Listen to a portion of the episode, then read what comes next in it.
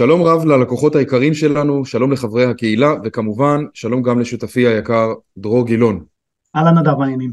בסדר. השבועות כן. האחרונים הקשים שידעה המדינה, אה, לאירועים שהתרחשו באופן טבעי, יש השפעה על הכלכלה אה, וגם על שוק ההון. בפרק היום אנחנו נרצה לשתף אתכם, לקוחות, חברי קהילה, מה דעתנו על השווקים ובעיקר איך אנחנו רואים את תיקי ההשקעות אה, לאור ההתפתחויות האחרונות. ברקע לשיחה שלנו, אני רק אציין, מתחילת החודש, מדד תל אביב 125 איבד כ-13%, מדד המניות העולמי ירד בכ-4%, גם באגרות החוב נרשמו הפסדים חריגים, מדד הטלבונד הכללי בישראל איבד למעלה מ-2.5%, מדד אג"ח אמריקאי איבד אה, קרוב לאחוז. מדד הייחוס שלנו, שכולל 45% מניות ו-55% אגרות חוב בחלוקה בין ישראל לחו"ל, איבד מתחילת החודש למעלה מ-4.5%. אה, נקודת האור היא כמובן אה, התחזקות המטבעות הזרים, מטבעות החוץ, אה, הדולר והאירו התחזקו רק מתחילת החודש בשישה וחצי אחוזים. מאז תחילת השנה אגב הדולר התחזק בשישה עשר אחוזים, היורו התחזק בחמישה עשר אחוזים. בוא, אני רוצה, קשה מאוד לספק תחזיות בתקופה כזאת, בכל זאת כן. אני רוצה לשאול אותך. בהיבט הפיננסי, אה, האם המלחמה הזאת שונה ממשברים אחרים שראית, אתה כבר למעלה מ-20 שנה בשוק ההון, כן. איך אתה, איך אתה רואה את, ה, את המלחמה הזו? אז אולי אני לא אתייחס למלחמה הזאת רגע כמלחמה, אלא כעוד אירוע משברי, אה, שבא לידי ביטוי כמובן בשוק ההון, ובהיבט הזה, אני כן יכול להגיד שמה שאני ראיתי כל פעם שיש איזשהו משבר שגם מייצר הזדמנות, תוך כדי ההזדמנות, ברקע יש גם פחדים מאוד מאוד גדולים, שתמיד הפחד, אפשר כאילו בקלות לדמיין מצב מאוד מאוד קיצוני ומצב מאוד מאוד חמור, ובגלל זה גם נוצרות ההזדמנויות. אז אני לא יכול, אולי אין לי רפרנס למלחמה הזו, למלחמה אחרת או לאירוע אחר, אבל זה ככה גם היה בקורונה, זאת אומרת לא ממש היה איזשהו רפרנס אה, מהבחינה של המגפה וההשפעה של שוק ההון בעולם כל כך מתקדם, בניגוד למגפות בעבר. וב-2008 שהיה משבר אה, פיננסי מאוד חמור והבנקים בארצות הברית פשוט קרסו אחד אחרי השני, אז היה קצת קשה, אז הלכנו ל-1929, ופה אני מנסה לחשוב אה, על רפרנס, וזה לא בדיוק אפשר להשוות למלחמת לבנון השנייה, כי זה אירוע יותר גדול ויותר אה, ממושך, ומצד שני זה, זה בשלב הזה בוודאי לא איזושהי מלחמת עולם, אז, איזה, אז כן. זה, איזשהו אירוע אחר, אבל אני חושב שמה שמכנה, מה שמשותף לאירוע הזה ולכל מיני משברים פיננסיים גדולים אחרים שראינו בחיים שלנו, ושגם כמובן אה, עוד לפני שנולדנו קראנו עליהם, אז זה העניין הזה שאפשר לדמיין פה עכשיו מלחמת עולם שלישית, ולהגיד למה צריך למכור הכל ולברוח. אפשר, ובגלל זה אנחנו עוד מעט נדבר על איך השוק נראה ולמה הוא ירד כל כך הרבה. אז בוא באמת, אה, אני מציע שבאמת נצלול לעומק הדברים. דיברנו קודם על מדד הייחוס שלנו שירד כן. ב-4.6% מתחילת החודש. נכון. ולראשונה השנה הוא בעצם לקח איתו מתחילת השנה המדד הזה עבר לירידות. Mm-hmm. הלקוחות שלנו צריכים לצפות להפסדים בתיקי ההשקעות שלהם? זאת אומרת המדד הזה עבר לתשואה שלילית מתחילת השנה. האם הלקוחות שלנו כתוצאה מזה יראו הפסדים בתיק ההשקעות שלהם מתחילת השנה?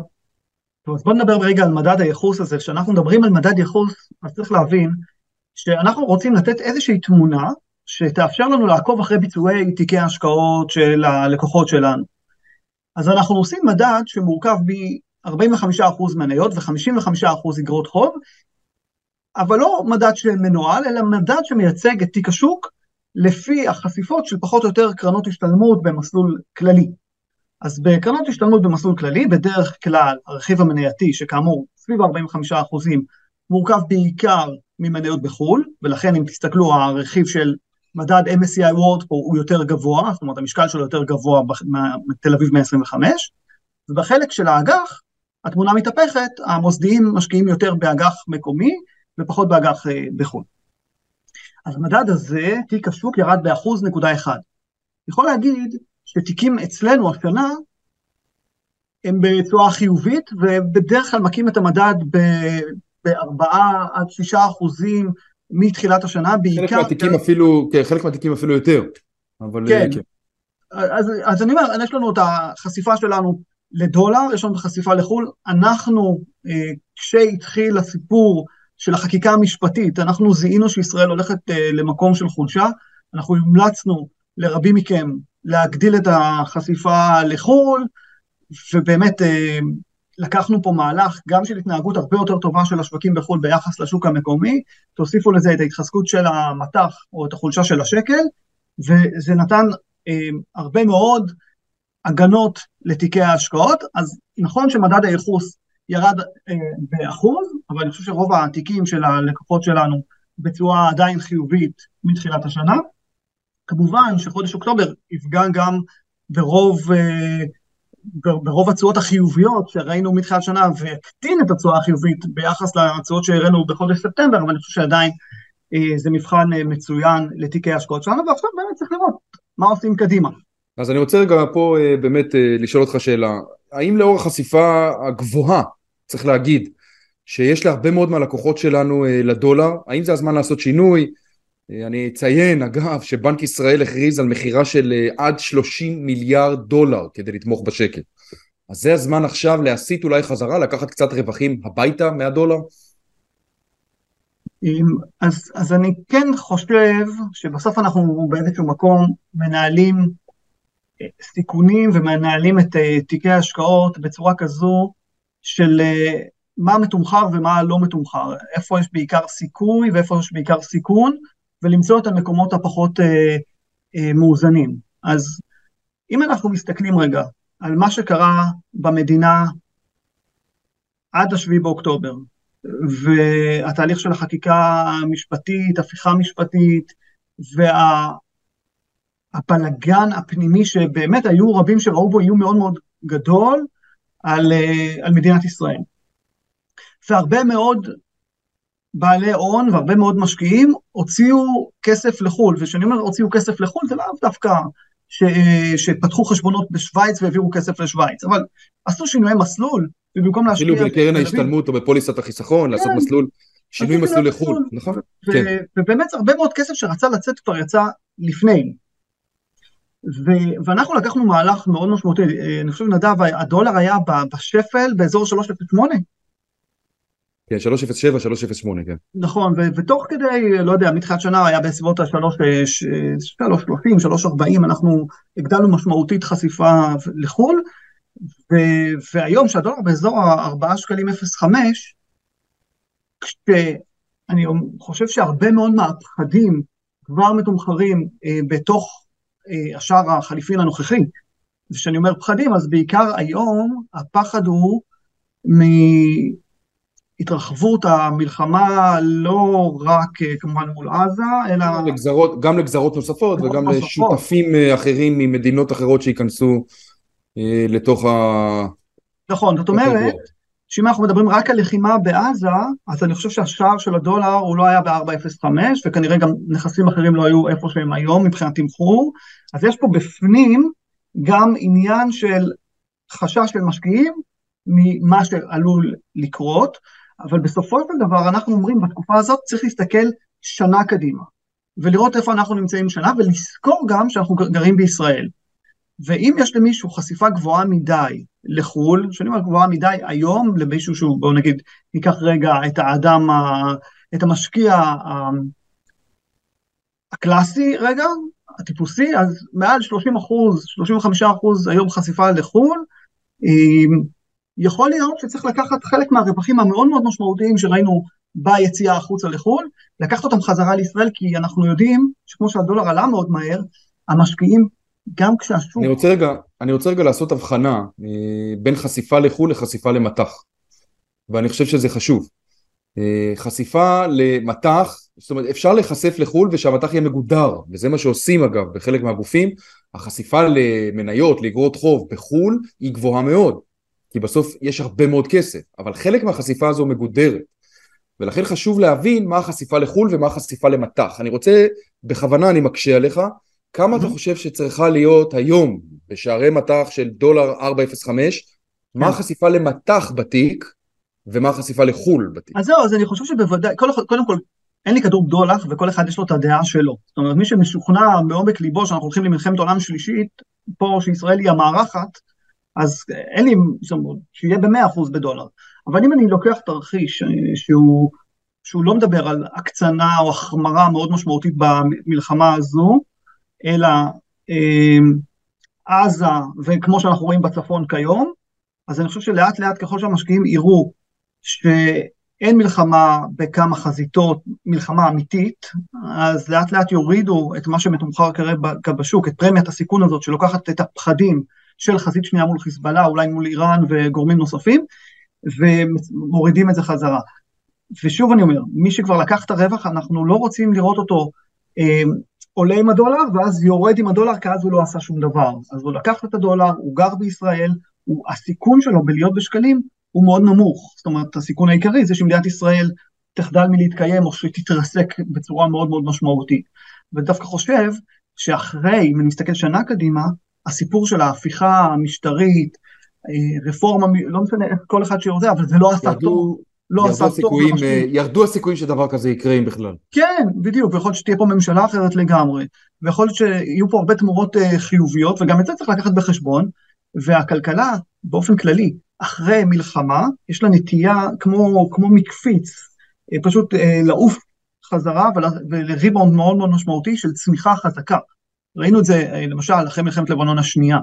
אני חושב שזה גם יקרה הפעם, אנשים יחזרו מהמילואים, יחזרו לעבוד, יחזרו לצרוך, ו- ומדינת ישראל תהיה בסופו של דבר, המשקיעים יראו תהליכים, תהליכים יותר חיוביים, ולכן אני אומר, החשיפה לדולר היום, אני חוזר לשאלתך, צריכה להיות נמוכה, לא יותר מ-30 אחוז, אולי אפילו פחות, אולי אפילו פחות, אולי אפילו 15, משהו כזה.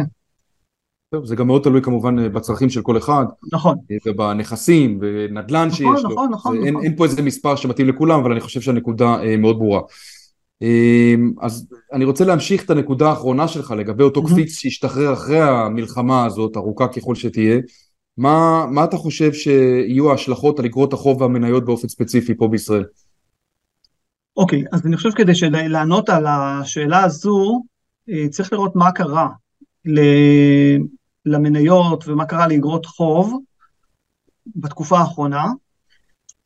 תשואות בישראל מאוד עלו. עכשיו, כשאני מדבר על עליית תשואות, אני מדבר על, כרגע על האגרות חוב הממשלתיות, ומה שאתם רואים פה בגרף, זה מה קרה לתשואות, השינוי בתשואה, לעשר שנים בארצות הברית ובישראל, מתחילת השנה. ורואים פה משהו די מעניין. השינוי בתשואות ב- בישראל אמנם באמת בשלושה שבועות האחרונים רואים את התשואות בישראל עולות בקצב מהיר משמעותית מארצות הברית, אבל בסך הכל בהסתכלות uh, מתחילת. אגב זה קצת קטן, אז אני אגיד, אה, בצבע אדום זה ישראל, בצבע ירוק אה, זה ארצות הברית. כן, אז נגיד שהתשואות בישראל עלו יותר, אבל לא בצורה דרמטית יותר, זאת אומרת, יכול להיות שאם היינו עכשיו נמצאים בתקופה שהתשואות בארצות הברית יורדות, אז השוק האג"ח היה מגיב בצורה הרבה יותר מתונה ממה שראינו. אבל יחד עם זאת, אחרי שאמרתי את זה וזה נראה לא מאוד חמור, אני רוצה להסביר מה המשמעות של עליית תשואה של אחוז באגרות חוב לעשר שנים, המשמעות היא הפסד למשקיעים של תשעה אחוזים, מה שנקרא הפסד הון על רקע עליית התשואות. אני רק אגיד לפני זה, אולי חסר פה איזה משפט, דרור, אה, שהתשואה באגרות החוב עולה, המחיר שלהן יורד. בדיוק. ואם התשואה עולה באחוז... זה חשוב להבין, ובטח כשלוקחים אותו, איגרת חוב לעשר שנים, אז לא רק שהמחיר יורד, אלא יש פה באמת הפסד הוני שצריך להכפיל אותו בזמן של איגרת החוב. כן, הכלל האצבע אומר שיש אה, מה שנקרא משך חיים לפדיון, זה מח"מ, שקונים איגרת חוב, תוך כמה זמן מחזירים את ההשקעה. עכשיו, איגרת חוב לעשר שנים, בדרך כלל בגלל שיש ריביות בדרך, משהו כמו תשע שנים, שמונה וחצי שנים, משהו, עד שמחזירים את הכסף, ולא עשר שנים, כאילו, עד שכל הכסף תאורטית, מתמטית, נכנס אה, חזרה. ולכן, הנוסחה, כלל האצבע, ככל שאיגרת חוב יותר ארוכה, יותר מסוכנת או יותר הזדמנותית, היא ממונפת. ואיגרת חוב של עשר שנים, שהתשואה עולה באחוז, זה אומר שהמשקיעים ראו ירידת מחיר של כפול, אם אנחנו מדברים על אחוז, כפול בערך תשע, תשעה אחוזים. זה המון, ואנחנו רואים באמת את השוק אה, שמתחילת שנה, איגרות החוב, המדדי איגרות החוב בצורה שלילית, למרות שהריבית שם, או התשואה שהייתה בתחילת שנה כבר הייתה גבוהה אחרי העלות ריבית. אז זה, זה סיפור אחד שרציתי להראות. אתה לא חושב אגב שעליית התשואות גם בארצות הברית גם קשורה למלחמה ש, שיש בישראל? זאת אומרת, ברור שעליית התשואות בישראל היא גם בגלל עליית התשואות בארצות הברית, אבל גם שם יכול להיות שזה קשור למה שקורה פה. אה, לא, אז אני לא חושב, אני חושב שראינו את העליית תשואות בארצות הברית כבר כמה שבועות אה, ברציפות, ועוד לפני, אני אולי אראה את, ה, את השקף הזה, שאתה מדבר עליו, והוא באמת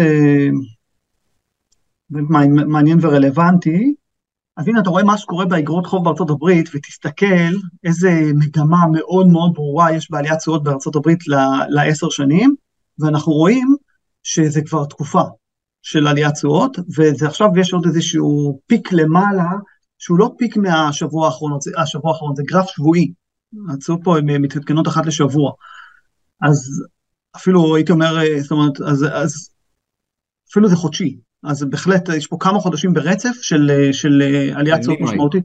מה זה? ממאי, מסוף מאי רואים באמת את העלייה.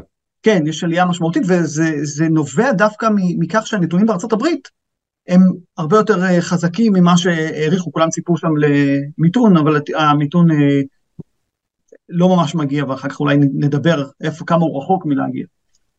אני, אני זוכר שלפני כן. המלחמה, אני, אני רוצה רגע להתקדם ובאמת כן. לשאול, כי לפני המלחמה אנחנו דיברנו שנינו על כך שהתשואות אה, עלו ואגרות החוב כבר מעניינות להשקעה ובאמת עשינו כבר מהלכים אקטיביים אה, בחלק מהתיקים כן.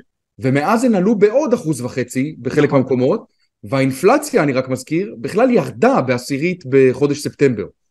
אתה חושב שהיום אגרות חוב מעניינות להשקעה? זאת אומרת, כבר אמרנו את זה, אבל היום אתה חושב שהן מעניינות או שלאן זה הולך? אז קודם כל התשובה היא, התשובה היא בגדול שהן מאוד מעניינות להשקעה, לדעתי. אני רק צריך להסביר שבאמת יש פה משהו מוזר, כי האינפלציה בישראל, אני מזכיר, המדד האחרון ירד בעשירית, ירד, לא עלה. אנחנו באינפלציה שהולכת אה, ומתמתנת, וגם מדד אוקטובר שנה שעברה עלה ב-0.6. המדד הזה הולך לצאת עם פרסום, אנחנו נראה את האינפלציה בישראל יורדת עוד מדרגה. ולכאורה היה, היה לחץ על אה, בנק ישראל אולי אפילו כבר להוריד את הריבית בהחלטת הריבית אה, האחרונה שכבר הייתה אחרי שהתחילה כן. המלחמה, שיעזור אה, למשק שנמצא כרגע בקשיים. בנק ישראל אמר לא, אז אני לא הולך להוריד את הריבית כרגע, כי יותר חשוב לי לייצב את השווקים. הוא פחד לאבד שליטה על הדולר ועל היורו שהשקל יתרסק, ובגלל זה הוא גם הכריז על רכישה של, סליחה, על מכירה של דולרים כן. עד תקרה של 30 מיליארד דולר. מזכיר שלבנק ישראל יש יתרת מטח של 200 ומשהו מיליארד דולר שהוא קנה בהרבה שנים האחרונות שהדולר כל הזמן ירד ובנק ישראל דווקא רצה לעזור ליצואנים והלך וקנה דולרים שאמר יבוא יום ויהיה משבר אתם עוד תברכו אותי על זה שיש לי הרבה דולרים. הנה הגיע יום יש משבר ובנק ישראל יכול נורא לייצב את השוק פה והוא באמת אה, הסטיות תקן במטח אומנם הדולר מאוד התחזק והיורו מאוד התחזק אבל לא באיבוד שליטה. בנק ישראל לא רצה להסתכן בדבר הזה אבל אם נראה את הדולר והיורו מתחילים להירגע, והכלכלה בישראל עדיין כמובן תהיה בהאטה, בנק ישראל בהחלט יכול להוריד את הריבית. אנחנו כן יכולים לראות התייחסות לזה, ופה זה משהו שחשוב לי מאוד להגיד למשקיעים ש, שלנו, ללקוחות שלנו ולחברי הקהילה שלנו, שאנחנו מסתכלים על עקום התשואה בארצות הברית בתכלת, ואנחנו מסתכלים על עקום התשואה בישראל, יש פה משהו שהוא מאוד מעניין. נדב, הריבית בישראל היא 4.75. תסתכל מה השוק מגלם קדימה, תשואות הן יותר נמוכות מזה. זאת אומרת, אנחנו רואים אה, שהשוק מגלם ירידת ריבית. עכשיו, זה בא לידי ביטוי בעיקר בטווח הקצר, ואחר כך, אם אנחנו מסתכלים לעשר שנים, ובטח שלושים שנה, אז העקום נהיה תלול. אז מבקשים שם כבר פרמיה, על אה, פרמיית סיכון על ישראל. זאת אומרת שכל אותם אנשים שמתבצרים בהקרנות הכספיות, היום כבר התשואה שלהם ירדה, היא כבר לא קרובה לחמישה אחוזים, היא יותר באזור, בשלושה חודשים, חצי שנה, אזור ארבעה, ארבע פסיק ארבע, וכשאנחנו מדברים על אגרות חוב לשנה זה כבר ארבעה אחוזים, ומי שירצה ליהנות מהירידת ריבית וה, והריבאונד שיהיה, אגרות חוב זה המקום שלו. אז הוא צריך להעריך את המח"מ, זאת אומרת הוא צריך לעבור ממקומות של קרנות כספיות למקומות המאוד לא פופולריים, ואני רוצה גם לדבר על זה, של פוליסות חיסכון במסלול אג"ח. ופה אנשים, אה, ואני יודע מהרבה שיחות, גם עם לקוחות, ומי שיש לו פוליסת חיסכון במסלול אג"ח, אז הוא מסתכל אחורה והוא מאוד מאוכזב מהביצועים של הפוליסת חיסכון, בשלוש שנים האחרונות הרי הם לא עשו כלום. כמובן שדברים אחרים עלו, אבל הפוליסת חיסכון, האג"חים לא עלו, וזה נובע מהעובדה שהתשואות באגרות החוב כל הזמן עלו, ודיברנו קודם, שעלייה של אחוז בתשואה שווה הפסדי הון של 9% באגרות חוב, אבל זה גם עובד לכיוון ההפוך. גם ירידת תשואות של אחוז נותנת רווחי הון של 9%, באגרות חוב לעשר שנים. ברור, עכשיו, ברור. פוליסות החיסכון הם לא, ב, הם לא בעשר שנים, הם בערך במח"מ ארבע. זה אומר כל עלייה של אחוז בתשואה, הפסד של ארבעה אחוזים, כל ירידה של אחוז, בערך רווח של ארבעה אחוזים מעבר לתשואה השוטפת. מעניין מאוד. אם עד עכשיו הרבה אנשים הלכו ו- ונהנו מהתשואה השוטפת בלבד של הקרנות הכספיות, ופחות רצו לשים כסף במשחק של אגרות חוב שמשחקות על עקום התשואות, וקונות גם אגרות חוב קונצרניות, הם עלולים למצוא את עצמם מהר מאוד עם ריבית שהולכת ויורדת, והם בעצם לא מקבלים את הריבית הגבוהה, זה כמו פיקדון יומי. אז ברגע. שהריבית תרד, בבת אחת הם יראו כבר רצועות יותר נמוכות, בעוד שבאלטרנטיבה קדימה, בהסתכלות קדימה, יש סיכוי שיראו רווחים, לדעתי, של 7-10 אחוזים בשנה במסלולי פוליסות חיסכון ללא מניות. וזה uh, Game Changer, ואני רוצה רק, uh, עוד, כדי להשלים את התמונה, וזה חשוב, uh, להראות מה גלום גם באגרות חוב. כי הקונצרניות, כי דיברנו עכשיו על האגרות חוב הממשלתיות ועל מבנה הקומצות. אבל כשאנחנו מסתכלים על האגרות חוב השקליות לפי קבוצות דירוג, נדב, אז תשים לב מה קורה למשל באגרות חוב שהן אה, אפילו דאבל איי. שבדאבל איי, בוא, זה, זה, זה החברות החזקות כמעט במשק. תשואה של 6.2. מדהים, אז אני, אתה יודע, אנחנו רואים את השקף הזה ואני רוצה לשאול אותך, אנחנו רואים אה, תשואות uh, גלומות של 8% באפיק הקונצרני בדירוגים שהם כן. סבירים, או כמעט 8% בדירוג A. למה להשקיע במניות? מה, מה הולך להיות עם שוק המניות בדיוק? אז, אז אוקיי, אז קודם כל זו אמירה שהיא תמיד, תמיד נכונה שהתשואות באג"ח הן כל כך גבוהות. אני חושד, אני חושד שזה יבוא ביחד. זאת אומרת, יכול מאוד להיות מצב, ואנחנו רואים את זה בשנים האחרונות בעיקר, ש, שיש מתאם מאוד גבוה בין אגרות חוב למניות. המניות ואגרות חוב עולות ביחד ויורדות ביחד, וכשאני מסתכל, אם המצב יהיה יותר טוב גם בישראל ופרמיית הסיכון תתחיל לרדת, סביר מאוד להניח שאנחנו נראה גם את שוק המניות עולה בחדות, ו- ויכול להיות שגם עולה ב-20-30 אחוז, בזמן שאגרות החוב יעלו ב-10-12 אחוז. זה יכול להיות. ולכן אני חושב שזה גם נורא תלוי מה יהיה בעולם, דרך אגב, זה נורא תלוי מה יהיה בשווקים בעולם, השווקים בעולם הם לא בהזדמנויות, לא בתמחור כל כך אטרקטיבי כמו השוק הישראלי. אני מזכיר, השוק הישראלי נכנס למלחמה הזאת שהוא כבר חטף, הוא כבר נמצא בנקודות, אה, כאילו בביצועי חסר משמעותיים ביחס לשוק בארצות הברית נגיד. ואז הוא נכנס למלחמה, ואז הוא קיבל עוד... מסיבות שכבר לא רלוונטיות. כן, נכון? מסיבות שכבר לא רלוונטיות, אתה צודק, ולכן זה נורא אה, מעניין להגיד, אם יהיה פה בסדר, אז יכול להיות שיש פה הזדמנויות בשוק הזה. בסדר, וזה משהו שחשוב להגיד. אתה לא. חושש אבל דרור, אתה לא חושש מגירעון ועודף הנפקות, ראינו גם את חברות הדירוג כן. מעדכנות את אופק הדירוג של ישראל לשלילי. נכון. זה לא מדאיג אותך? אז, אז, אז נכון, אז, אז אה, לא, זה לא מדאיג אותי. אני אגיד למה זה לא מדאיג אותי. כי אני מכיר איך המשקיעים עובדים, ומשקיעים מסתכלים קדימה.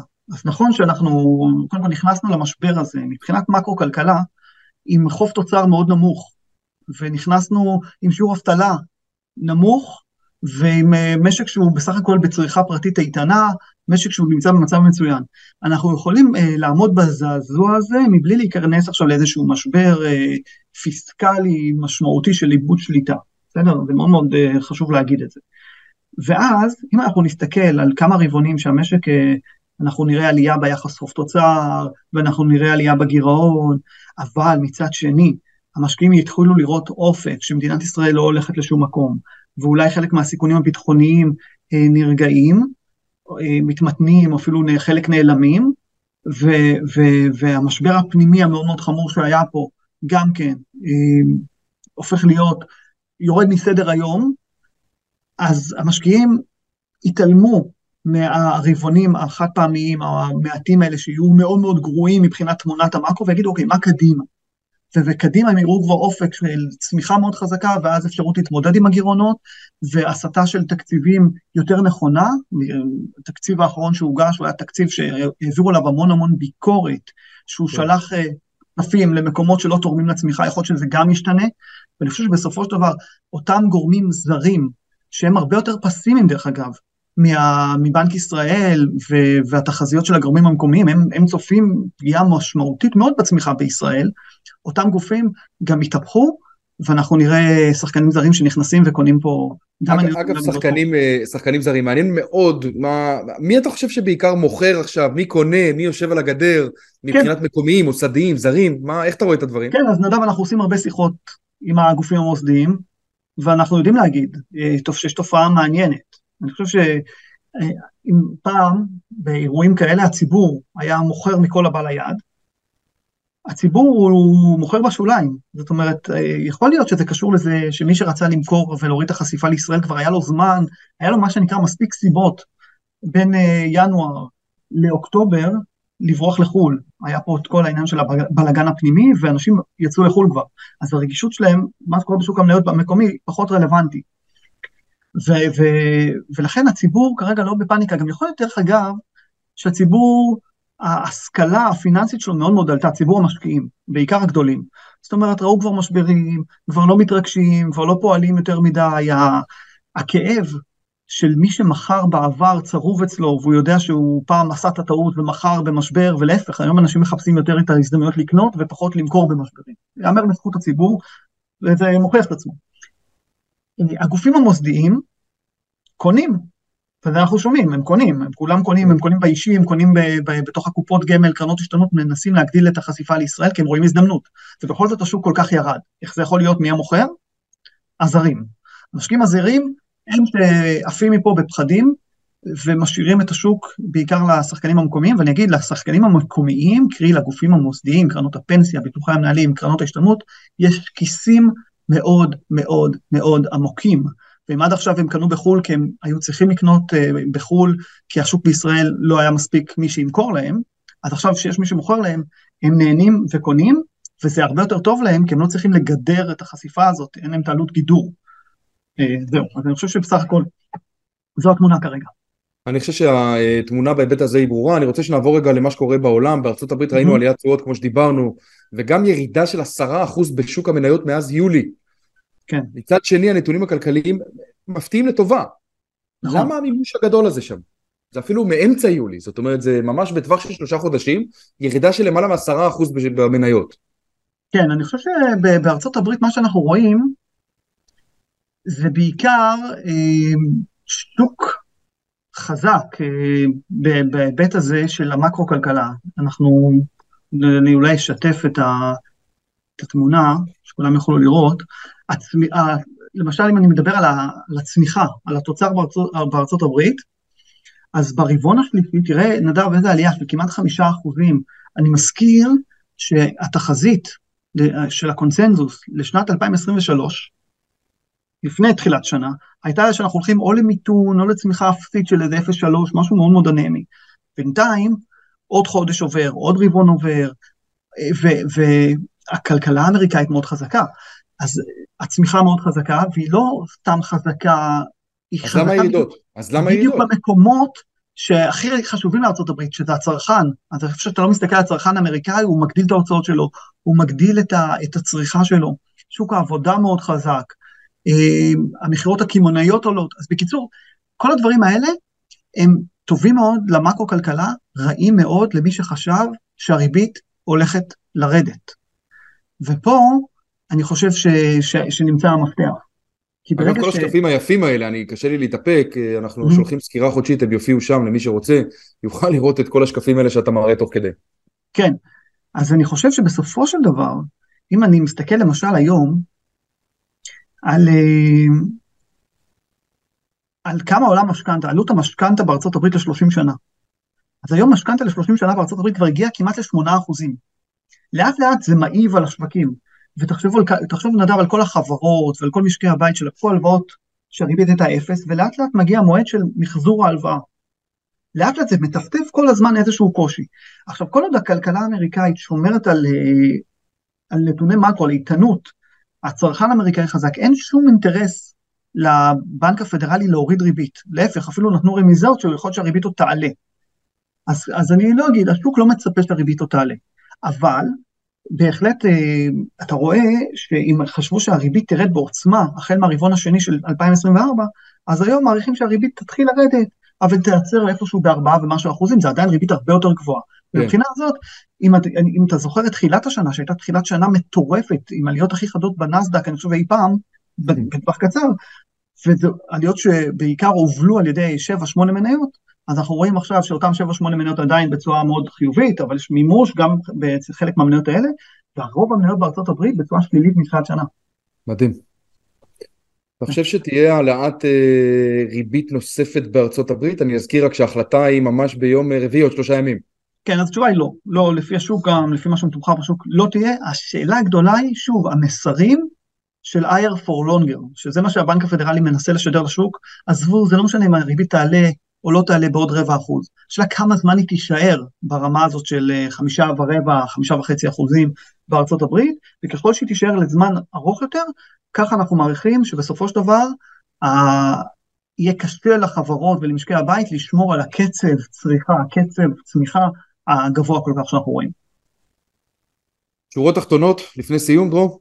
כן, אז שורות תחתונות, אני חושב שאם עד עכשיו היינו במשקל חסר משמעותי לשוק הישראלי, אני חושב שהשוק הישראלי, בעיקר לישראלים, צריך להיות היום במשקל יתר, צריך לעשות את השינויים האלה שאנחנו מדברים עליהם, מי שיש לו רכיבי חו"ל משמעותיים, להעביר את רכיבי החו"ל למסלולים כלליים, אתה אמרת את זה קודם יפה, כשאתה מעביר למסלול כללי, זה לא בהכרח שאתה מוציא את כל החשיפה שלך מחו"ל. החשיפה למניות עדיין היא תהיה בעיקר בחו"ל, אני בטוח שהגופים המוסדיים קונים פה את המניות היותר זולות עכשיו כן. ברכיבים האלה, הם פשוט לא מגדרים את, את כל החשיפה לחו"ל, ואז... החשיפה אגב במסלולים כלליים, במסלולים כלליים החשיפה למטח היא כרבע, זאת אומרת זה הממוצע בין הגופים השונים, עדיין יש חשיפה ל-25%, משהו כזה קצת פחות, כן. למטח, חשיפה לחו"ל יותר גבוהה.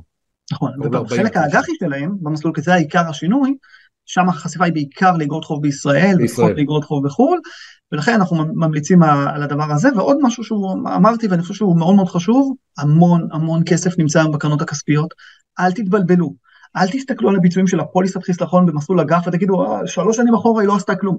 זה מה שמייצר את ההזדמנות, ששלוש שנים אחורה היא לא עשתה כלום, זה התפוצץ למעלה, בפוליסות חיסכון כאלה, במצבים כאלה, אני ראיתי, היה המון שנים כאלה, עשו תשואות שנתיות של 7-10 אחוזים בשנה, כי כשהתשואות מתחילות לרדת, זה מגיע עם מנוף, מה שאין לכם בחיים אה, בקרן כספית, במיוחד שאנחנו מדברים על תשואות שכבר ירדו בחלק הקצר של העקום, מתוך ציפייה שהריבית תרד. בסדר גמור. עוד משהו לפני סיום? כן, אני אגיד שאנחנו כמובן אה, פה בשביל, אה, בשביל הלקוחות שלנו, ואנחנו, חשוב לנו, חלק מהאנשים שראינו שיש להם כבר חשיפה מוגזמת לדולר, פנינו אליהם, כל אחד שמרגיש צורך לשאול שאלות, אנחנו פה זמינים ועוקבים תמיד אחרי התיקים. בסדר גמור, אנחנו נקווה לימים טובים יותר, אני כן רוצה, אתה יודע, נקודות אור שגם קיימות ושווה לציין אותן, בטח אה, אה, בשיחות עם הרבה אנשים, על הערבות ההדדית, ההתגייסות של החברה האזרחית, אני חושב כן. שבאמת אה, כולם פה הופתעו מהעוצמות של הדבר הזה ויש פה הרבה, הרבה סיבות להיות אופטימיים. נאחל לך, לכולם, בשורות טובות, ואנחנו כמובן זמינים לכל שאלה, לכל דבר. שיהיה לנו שבוע טוב. שבוע טוב, תודה נדב. ביי, להתראות.